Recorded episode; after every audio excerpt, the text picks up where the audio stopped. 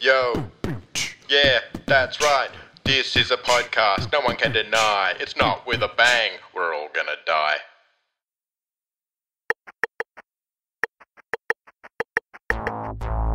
I have a dream. I had the best words. Not with a bang. World, World, World War Three. Not with a bang. the doctrine of multiculturalism. Go back where you came from. Not with a bang. The arc of the moral universe is long, but it bends towards Nuclear holocaust. Retreat from the world. Alternative facts. Alternative facts. Retreat from the world. Those who forget history are Going to be fine. Alternative facts. There is no such thing. With a bang. I am become death, the destroyer of worlds. Retreat from the world. One, two. World War Not Three. with a bang. Один, два. I wish I was dead. Welcome to and other episode of Not with a Bang, your audio guide to the end of the world. Uh, now, my name is uh, Lance Trumbull, uh, Turnbull, Lance Turnbull, and joining me as usual is Pat McCaffrey. Hello. Well, uh, just you know, this week when I thought the world was too dark a place to go on, what with you know North Korea testing missiles on a frighteningly regular basis, France now in danger of electing a far-right nationalist as leader, and protests erupting all across Brazil, a shout of light came through the gloom when I discovered the other night the 23-year-old singer thing and dream Titanic Harry Styles is touring in November, and tickets go on sale May 5. So I think it's just safer if I don't sleep until then because I do not want to miss out. And joining us, not as usual, is Lindsay Motteram. Oh, g'day, champion. How you going? Great. And Millie Holton is still not returning Lance's phone calls, uh, but I actually spoke to her yesterday and she's fine. She just needs some space from Lance right now. Leave her alone. I just want to talk.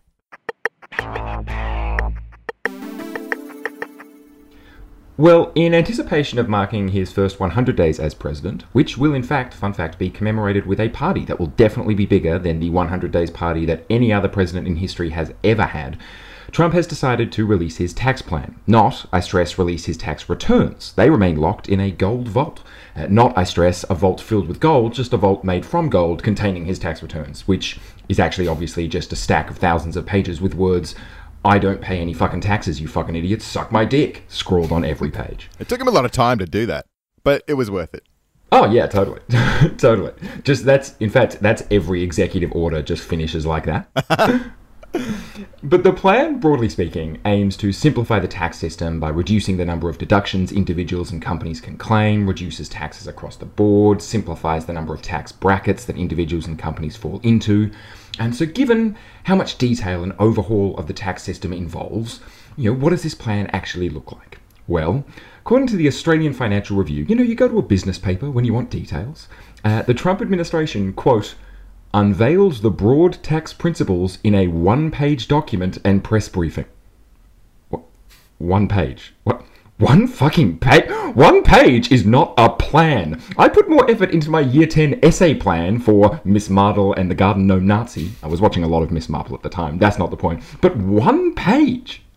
That's not, that's not a plan. Uh, Gary Cohn and Treasury Secretary Steve Mnuchin, which, by the way, is exactly how a Munchkin spells their name to the cops when getting done for a DUI.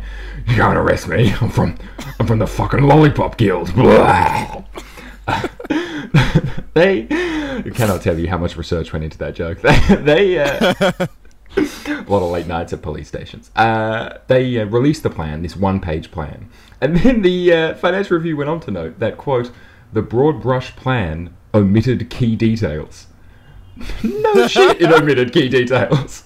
It's a fucking page long. I don't think you can fit an entire plan to overhaul a tax system in a page. And you want to know what details were omitted? Well, they just included small little things like, quote, the impact on the budget, how it would be paid for, the income tax threshold that the proposed three personal tax rates of 10, 25, and 35% would kick in.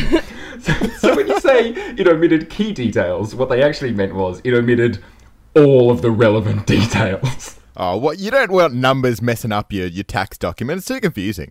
Yeah, well, exactly. He's he's a big picture guy. You know, he's blue sky thinking. Because that's what I mean. I feel like this page, I want to know what's actually on it because I feel like there's a good chance it's just a drawing of Trump sitting in a tree making out with a sexy lady called tax system. like. Oh. Because one big concern when we talk about details that are missing is the impact that this plan will have on the federal budget position. And that budget position is currently lying in the fetal position, in the shower for the last four decades, muttering incoherently about you promise that this year, this year, you will get back into the black.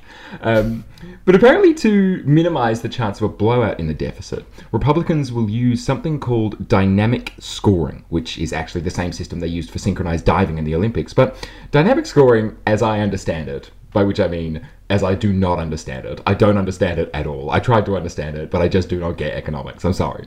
But basically, as I understand it, dynamic scoring involves predicting, i.e., guessing, what economic growth will be, and factoring into those predictions your best guesses of the new revenue you'll get as a result of the tax cuts. So basically, the Republicans will guess how much more money the economy will get as a result of the cuts to predict that the deficit won't blow out. Oh, that's how they've been doing it since Reagan.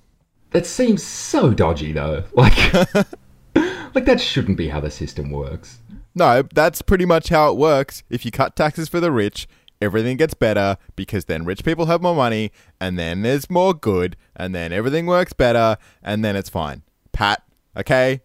It's what God wanted when He ordained America. I get the impression, Lance, that you've done an economics degree that you're not telling me about. Is that how? so, now I feel like I understand. I just like to Um, pull it out occasionally. Surprise everybody. My party trick. Um, well, because you say cutting taxes for the rich, the big takeaway seems to be that the tax plan does favour higher income earners rather than the middle America racists that elected Trump in the first place. But some media have noted that abolishing the AMT, eliminating death duties, and slashing the tax for pass through businesses such as Mr. Trump's family real estate business mean the president and his children could personally benefit from such changes. Huh. How about that? Trump has designed a tax plan that might actually just be designed to benefit him and his imp brethren. What a surprise! Who is surprised? Fewer people than should be. Who benefits from these tax changes? Fewer people than should be. Who is the lead singer of Adam and the Ants? Adam Ant, the clue's in the name. Sorry, I'm getting distracted now. Who is disappointed? Fewer people than should be. I think it's good. He's a he's a family man, and he's looking after his kids. Good on him. That's the kind of man I want as president. Mm? Yeah. Whenever I hear the word family, I just my voting pen gets itchy. Oh, okay, right. Well, I think, I think that's definitely how they run it. It's it's sort of like it's reminding me like is it The Sopranos where it's all about the family? Like it's it feels slightly like he's slightly like he's a mob boss. Yeah. He looks the part. Yeah, or I can definitely imagine him just like sitting in a chair covered in cocaine, just like say hello to my little friend. But on the plus side, cocaine can lead to heart attacks. See, kids, do drugs.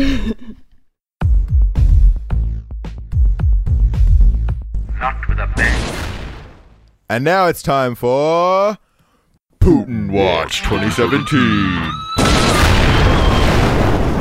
Putin watch. And by that, I don't mean his snappy collection of Rolexes. Uh, here in the hypocritical, profligate, actually just as bad as Russia, democracy doesn't work anyway. Oh, you think we're so innocent, West? We hear a lot about Russian interference with US politics, where old mate Putin's been hiring hackers and trolls to disseminate fake news, as well as allegedly cuddling up to staff in the Trump administration. But what has Vladimir Vladimirovich Putin, aka the Poot, been up to in Europe? No, not that Europe, the one you know and love so well. I mean the one we don't pay any attention to. Eastern Europe. Well, uh, earlier in the year it came out that Montenegro, a country that you've sort of heard of but didn't know was a country, police foiled a plot by a gang of Serbian nationalists to assassinate the Montenegrin Prime Minister. They had allegedly been trained and armed by Russian operatives. Milo Djukanovic, the currently alive at the time of recording Prime Minister of Montenegro, has pro Western leanings and hopes for his country to join NATO as well as the EU. Oh, that's nice. No, I heard a slot just opened up in the EU. The plan was to kill the Prime Minister and replace him with a pro Russian government. After years of gentle nudging by the Kremlin that they should really not join NATO because that is like so mean, you guys. NATO, of course, being the nice club of good countries that have all agreed that if one of them gets punched by a naughty country, then all the other good countries will punch the naughty country back. Russia naturally claimed the reported assassination attempt was all bullshit made up by the mean, awful, terrible, horrible EU to smear sweet, gentle Vladimir's good name. His other good name being, of course, the Poot. At this point, can you actually smear Vladimir Putin's good name? I mean, like, you know, in order to sue for defamation, you have to have a reputation to defend, and I'm not sure. I'm not sure he would have a leg to stand on. Um, Well, uh, another non American country that's copped a pooting recently is Macedonia, where the pro Russian VMRO party stormed the parliament and started a full blown punch on over the election of the new speaker, an ethnic Albanian from the pro democracy, pro West coalition currently running the parliament. NATO and the EU condemned the violence, saying that discussions, rather than all out slap fights, tend to be more conducive to parliamentary democracy. But Russia said the EU's response proved that they are trying to pull Macedonia into their orbit. And the orbit metaphor is apt because, as the UK announced to the world last year, the European Union is a black hole that sucks up all the decent paying jobs for hard-working, wholesome white people and replaces them with Polish refugees from Syria who sit around on unemployment benefits while plotting terrorist attacks from behind the deli counter at a supermarket near you. And they're ruining the NHS. I mean, you're, you're talking about Macedonia and Montenegro, and, you know, I wish I could care, but they sound a long way away, you know? they sound a long way away from me. And, you know, I, have never I've never met a Macedonian or a Monte. I don't even know how to say it. I, I thought I thought until this morning I thought Montenegro was like an ice cream flavor. I look I yeah, it's a long way. Well, away. now I'm afraid that I've been getting it wrong. Yeah, I think I had a Montenegro. That was a drink, isn't it? I'm on. I'm on to. No, it's a Negroni. sorry, I get confused. Delicious. Mm. Yeah, they're a delicious country. Mm. They're a delicious people. anyway, to chemical attack news now. Uh, on the last episode, we talked about how the Russia backed Syrian government had used sarin gas on its own citizens. But this week's chemical warfare news is even sillier. Uh, Russian opposition leader Alexei Navalny was hospitalized after copping a burning wet load in the eyeball launched by an unidentified man on Thursday. The liquid in question was a green antiseptic dye known as Zelyonka, in case that wasn't obvious, which Navalny described as really unpleasant. It seems that Putin has become concerned about the risks of facial infections among opposition activists and has taken to extreme measures to prevent them. Uh, this is the second time in a month that Navalny has copped such a load. The first incident having occurred when he stopped to shake a fan's hand and instead was left shaking his head, after being instead greeted by a Putin thug who sprayed him in the face with a semi permanent green dye. Now, this might sound extreme, but it actually represents a significant improvement to the welfare of Russian opposition leaders who are more accustomed to being shot in the face with bullets than Zelyonka. Natalia Fyodorovna, an activist for opposition party Yabloko, was blinded in a similar dye attack. But uh, as with Navalny, she was probably mostly relieved, given that she's previously had her apartment windows shot out and a personalised coffin delivered straight to her doorstep by some concerned citizens. Putin thugs are thoughtful like that, they're always thinking ahead. Can I also just say as well that if you were Alexei Navalny and you had to take a wet load to the face, you'd almost be glad that it's dye because we know what Russia's policy on homosexuality is, right? You'd, if there's a good kind of load to take to the face, it's probably green dye. yes, at least that one can't land you in jail. Yeah, yeah. I mean, obviously, everything else Alexei Navalny does will land him in jail eventually, but Yes. the green dye thing won't. Yes, but it hasn't worked out to plan as opposition politicians have started wearing the green dye as a badge of honor, with protesters in Moscow chanting, You won't pour Zelyonka over us! Which uh, presumably sounded snappier in Russian. yeah, hopefully that rhymes in Russian. So, um, how do the Russians feel about all of this? Well, according to uh, Gallup polling, Putin's popularity is steady at 81%, which sounds like a lot, but you do have to take into account the circumstances under which that data is acquired. So, you know, imagine this a disembodied voice calls up Russian citizens in their homes and asks, Hey, do you like Putin? In that accent as well. yeah. In that accent, of Was that- course, yes. was that- yeah, then was, there's. was that uh, was that Michael Caine in some kind some kind of Northern England gangster? A Slovenia poll respondent will experience an awkward silence before a small red dot appears in the middle of their chest. After another brief pause, all but 19% of Russians tend to answer, Yes, yes, I do like Putin. A plus plus, 10 out of 10 would not overthrow. So I think the real lesson here is that apparently one in five Russians has balls of steel. Well, I mean, there are also two alternatives to that. Uh, the first is that Russians are drinking a lot more vodka than even we thought possible. So when they get asked whether they like Putin, you know, they're going to say yes because they're just happy drunks. Uh, the other, in fact, that's not true. Russians are sad drunks. If you've ever read Russian literature, you know that. Um, the other alternative, of course, is maybe this polling is just all complete bullshit. Uh, maybe that number is completely made up. They don't ask Russians anything, and they just they just invent a number that they think sounds potentially plausible. there is always that option, but I'm sure I'm sure you're right, Lindsay. I'm sure it's the first one. Not with a bang. Back to regular Europe now, where France is preparing to elect a fresh young face to the presidency. Back to the good Europe. the one we know about. Now I care. um, where France is preparing to elect a fresh young face to the presidency or a ripe mature face to the dictatorship, vying for the coveted role of, uh, as I believe it is pronounced, Presidente della Republique. Uh, independent centrist candidate Emmanuel Macron and Marine Le Pen, heir to the fascist cabal National Front. Le Pen, who has led the band of right wing reactionaries since she took over from her court confirmed fascist father in 2011, hopes to ride the wave that buoyed Brexit battler Nigel Farage and potentially treasonous Twitter czar Trump.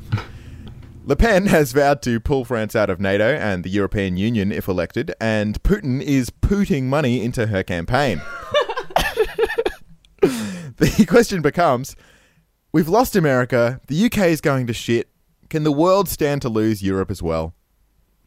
Well, the day after she qualified for the second and final round of the election, Le Pen announced that she would temporarily step down as the leader of the National Front, saying, The President of the Republic is the President of all the French people. They must bring them all together. By which she meant that she would be cynically attempting to appeal to the slightly less fascist portion of the electorate for two weeks until she is either elected president or loses and goes right back where she came from to the National Front.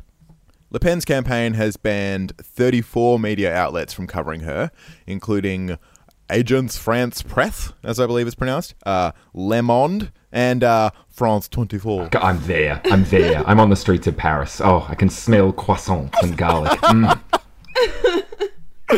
Uh, yeah, so banning uh, media outlets is pretty Trumpy.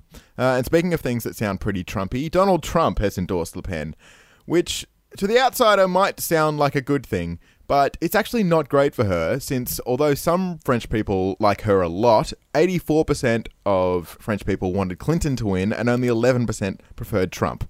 So they're uh, they have very distinct tastes in their nationalism. Yeah, that's it. They like nationalism just as long as it's French nationalism. They don't like other people trying to do nationalism. That's not how nationalism works. Macron, in contrast, is a former Socialist Party member, senior public servant, and one time investment banker who takes no strong position on anything, but perfectly symbolises the liberal democratic status quo that, like, we really just need to cling on to right now, man. So, although he's never held public office, the honorary establishment inductee has been endorsed by figures as boring as Barack Obama and Angela Merkel. But uh, think not, however, that Macron is without the requisite scandal in a country where marital and or extramarital intrigue are not legally required to run for the presidency, but are certainly encouraged by convention. Macron satisfies to an uncomfortable degree. He met his wife, Brigitte Trogneux. Yes, I know what you're thinking. She is indeed from the famous chocolate pudding producing Trogneux family. At high school when he was 15. Young love. How sweet. Yes, 39 and married at the time. She was his French teacher. The couple insist that nothing untoward happened while Macron was underage, but others, up to and including all people, disagree. Uh, meanwhile, the young French millennial youths have taken to social media using the hashtag 7th of May without me, uh, except in French because they speak that. Uh, the whippersnappers exclaimed that they are not going to vote because they perceive both candidates to be equally unacceptable, a time tested protest method that has resulted in the current utopia we live in now. Bernie Sanders is president, the EU is an anarcho syndicalist commune, and the Australian Greens have fixed gay marriage, climate change, and refugees. It's wonderful. It's a wonderful world. Yeah, well, just on that, the choice that French voters have. I do remember reading an article uh, where the journalist had said, "quote French voters face a choice between the unpalatable and the unacceptable." Sort of like saying, "It's fantastic." That's sort of like saying, "Great, well, uh, this evening, uh, your meal tonight, you have a choice between a watermelon and raw beef stew served on a live chicken, or." A literal steaming pile of shit. like, yeah, like neither of those candidates are great. I guess I'm going to have to go with unpalatable. I'm going to have to force down the watermelon and raw beef stew and just hope that I can get around the live chicken. I feel like the rest of the world is about to get a glowing endorsement of the Australian policy of compulsory voting in France. Yeah. I don't think you could force the French to vote, even if they, even if you, even No, if you I think a there would be law forcing- riots in the Nah, streets. Yeah, yeah. you, you can't force me to vote.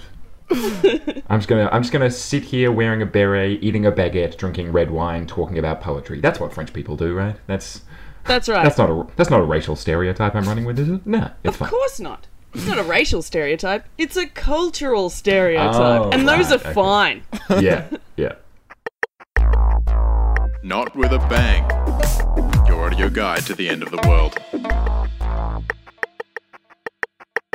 That's the end of this episode. Uh, we will be back with another episode with Millie. I feel like I feel like we want to be careful about promising that, Lance. she promised. Yeah. Okay. Okay. You have anything to plug, Pat? Nah. Cool. I just don't at the moment. Sorry. Fair enough. Actually, I'm not sorry about that. Follow us on the social medias. Uh, we're on Facebook, Twitter. Uh, we're on Instagram, where I have been cutting out some of the funny jokes from the show and putting them in image format. So if you're listening to this and you're thinking, God, these jokes are good, but I wish I could consume them in a visual manner instead of an audio manner. Just take acid. Take acid before you listen, and then you'll see the jokes. Yeah. Yeah, that. Or follow us on Instagram. And or take acid, follow us on Instagram, and hmm. it's going to blow your mind. Yep. And please rate us on iTunes. Please do it. I need help. Because that'd be nice. It's really easy. Just do it. Just do it. And that's that's the show. We'll be back later in the week with more jokes. Cool. Bye.